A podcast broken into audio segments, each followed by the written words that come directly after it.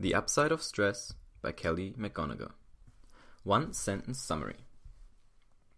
The upside of stress helps you change your mindset from one that avoids anxiety at all costs to a belief that embraces stress as a normal part of life, which helps you respond to it in better ways and actually be healthier.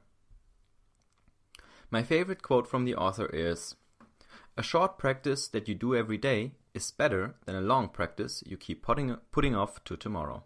Kelly McGonigal. When I saw Kelly McGonigal had another book out this year, I instantly had to take a look at the summary. The Willpower Instinct was one of my favorites, so only good could come from this. The book came out in May 2015 and argues that stress is actually good for you, as long as you have the right mindset about it. It also gives you actionable tips and tactics, all science backed, to deal with stress the right way. Her 2013 TED Talk about the subject has close to 10 million views, so it's fair to assume she's onto something. Here's what I learned 1. Stress is only harmful to your health if you believe it is. 2. The stress paradox says happy lives include stress. 3. You can channel your stress into energy that boosts your performance. Let's dig in. The upside of stress, lesson 1. Stress is only harmful to your health if you believe it is. This answers the question Does stress damage our health? The very first study quoted in the summary found that high levels of stress increased people's chances of suffering a premature death by 43%. Ugh. How is she going to argue herself out of that one? Well, by looking closer. The above statement only holds true for those who perceive that stress affects their health and have high levels of stress.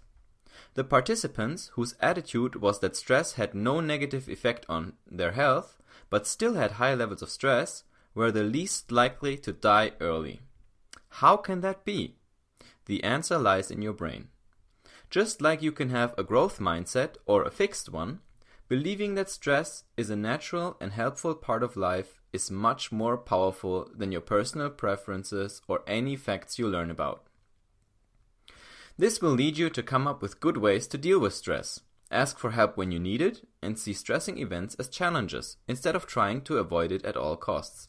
Even better news, you can learn to adopt this mindset. The upside of stress, lesson 2. The stress paradox says that happiness and stress belong together. This answers the question might stress actually make us happier? Here's the stress paradox in a nutshell stress is always part of a happy life, which means a totally stress free life cannot be a happy one. The Gallup poll finds around 40% of Americans struggle with stress daily. Other countries in Africa have much lower daily stress levels. The summary quotes Mauritania at 5%.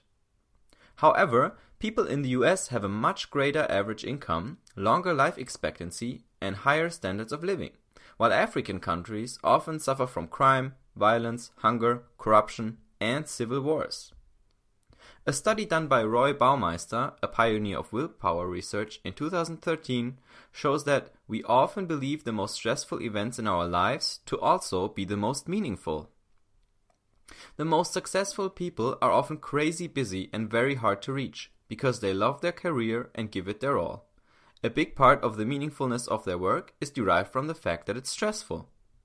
Similarly, having a baby is often quoted as the best thing that ever happened, but no one would say it's a cakewalk.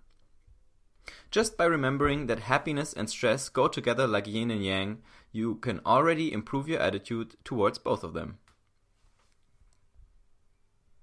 The Upside of Stress, Lesson 3. You can channel your stress into energy that boosts your performance. Which one do you think is the better thing to tell yourself before a presentation? I am calm or I am excited? It might be a surprise to you, but it's the latter.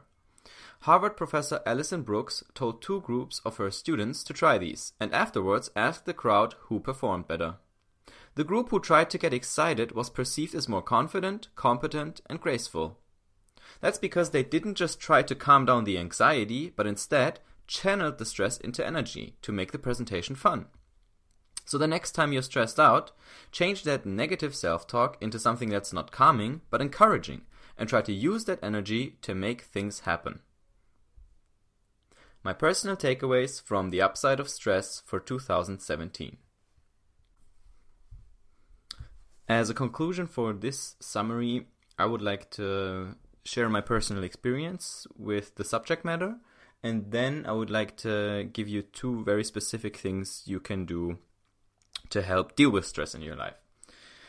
The first thing is that when I was little, my mom sometimes called stress by its name, and that is she told me about the two different kinds of stress. And then she would, depending on the situation I was in, say, oh, this is that one, this is that one. I remember that distinctly because I, I recall that not many of my friends in school knew these names.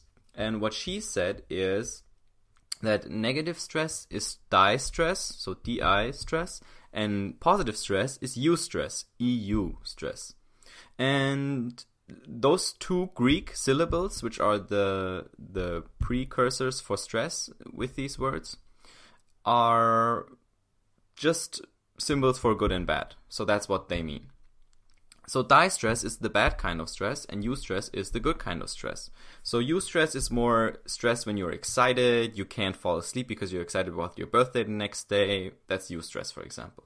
And distress is the bad kind of stress, the kind of stress you have before a final oral exam that's going to decide if you're going to be kicked out of school, for example. And ever since she taught me about it, I was aware of the different kinds, or I started to become aware of the different kinds. And that helps me deal with them because now, as I have two tracks in my life, one is the get a college degree track, which is my sort of backup solution, get a full time job, and then my my the track that I'm really going for, my writing career that I want to do on the side, that I want to keep developing and working on until I can eventually make it full time.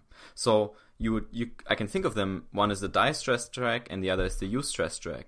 And a funny thing has happened in this past semester is that the distress track, so the things I have to do, quote unquote, the exams and everything, as I started to see them more as a central part of my eustress track, the writing career, because it's going to be the foundation upon which I set my life in order to have enough time to write and so on. As I started to reframe that as a big part of my eustress source, it became a lot less stressful and it's it turned into eustress itself. So I actually found myself enjoying studying, enjoying learning, enjoying staying up late to summarize more more slides and materials and so on. I really had a lot of fun. So that's the first thing I can advise you to do is to try to reframe the distress in your life as eustress.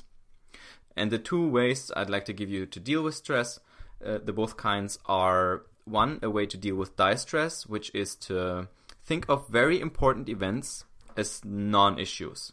For example, let's say you've just become a Major League Baseball player, you walk out on the field, it's your first day, you have your first Major League Baseball game, and of course you're crapping your pants.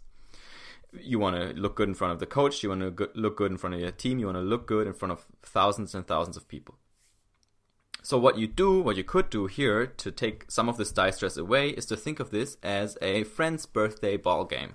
Just a lazy Sunday afternoon friends ball game. That's it you're just having fun you're it, it doesn't count for anything it doesn't matter it's really a non-issue. You, you just go home afterwards shower and have some dinner and go to bed. That's it. That really helps take some of the anxiety away. And then there's another thing you can do to channel your eustress better. If you get all excited and you find yourself you can't sit and focus and so on think of yourself as atta- about to attack a lion Okay, so attacking a lion is a super like that's an incredibly challenging task. But if you're really going for it, and if you're about to do it, man, you gotta get pumped up. You gotta get pumped up, hyped up, and things like, yeah, I'm gonna get this lion. I'm gonna attack him. I'm gonna punch him in the face. I'm gonna rip him to shreds. I'm gonna beat him, and then I'm gonna kill him, and it's my, gonna be my prey, and then I'm gonna eat for three weeks.